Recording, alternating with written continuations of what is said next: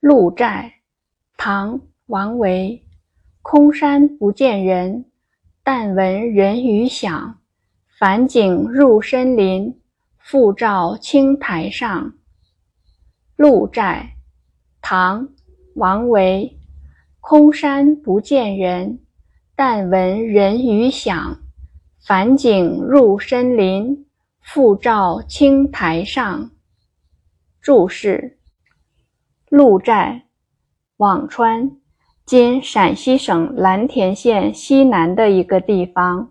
空山，空旷幽静的山，不见人，看不见人影。但，只是，仅仅，闻，听见，人语响，人说话的声音。返景，景，日光。夕阳西下时反射过来的霞光，森林，树林的深处，复，又，寨。译文：空荡荡的山谷里看不见一个人影，只偶尔听到有人说话的声音。夕阳的余晖射进深密的树林，又照在树下的青苔上。解读：王维。公元七零一到七六一年，字摩诘，唐代著名诗人，原籍太原祁（今山西祁县），后迁于蒲州（今山西永济县）。他的诗歌艺术成就主要表现在田园山水诗的创作上，诗风淡泊宁静，清新自然，状写传神。苏轼称赞他。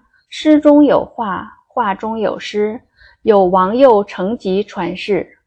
这首诗描写空山深林自然景物的清幽。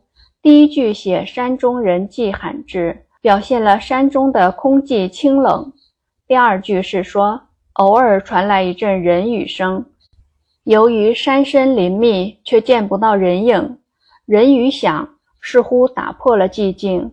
实际上，这短暂的声响过去之后，更加突出了山林的空寂。第三四句由描绘声响转到描写夕阳青苔的色彩。森林本来就幽暗，长在阴深处的青苔更突出了森林的不见阳光。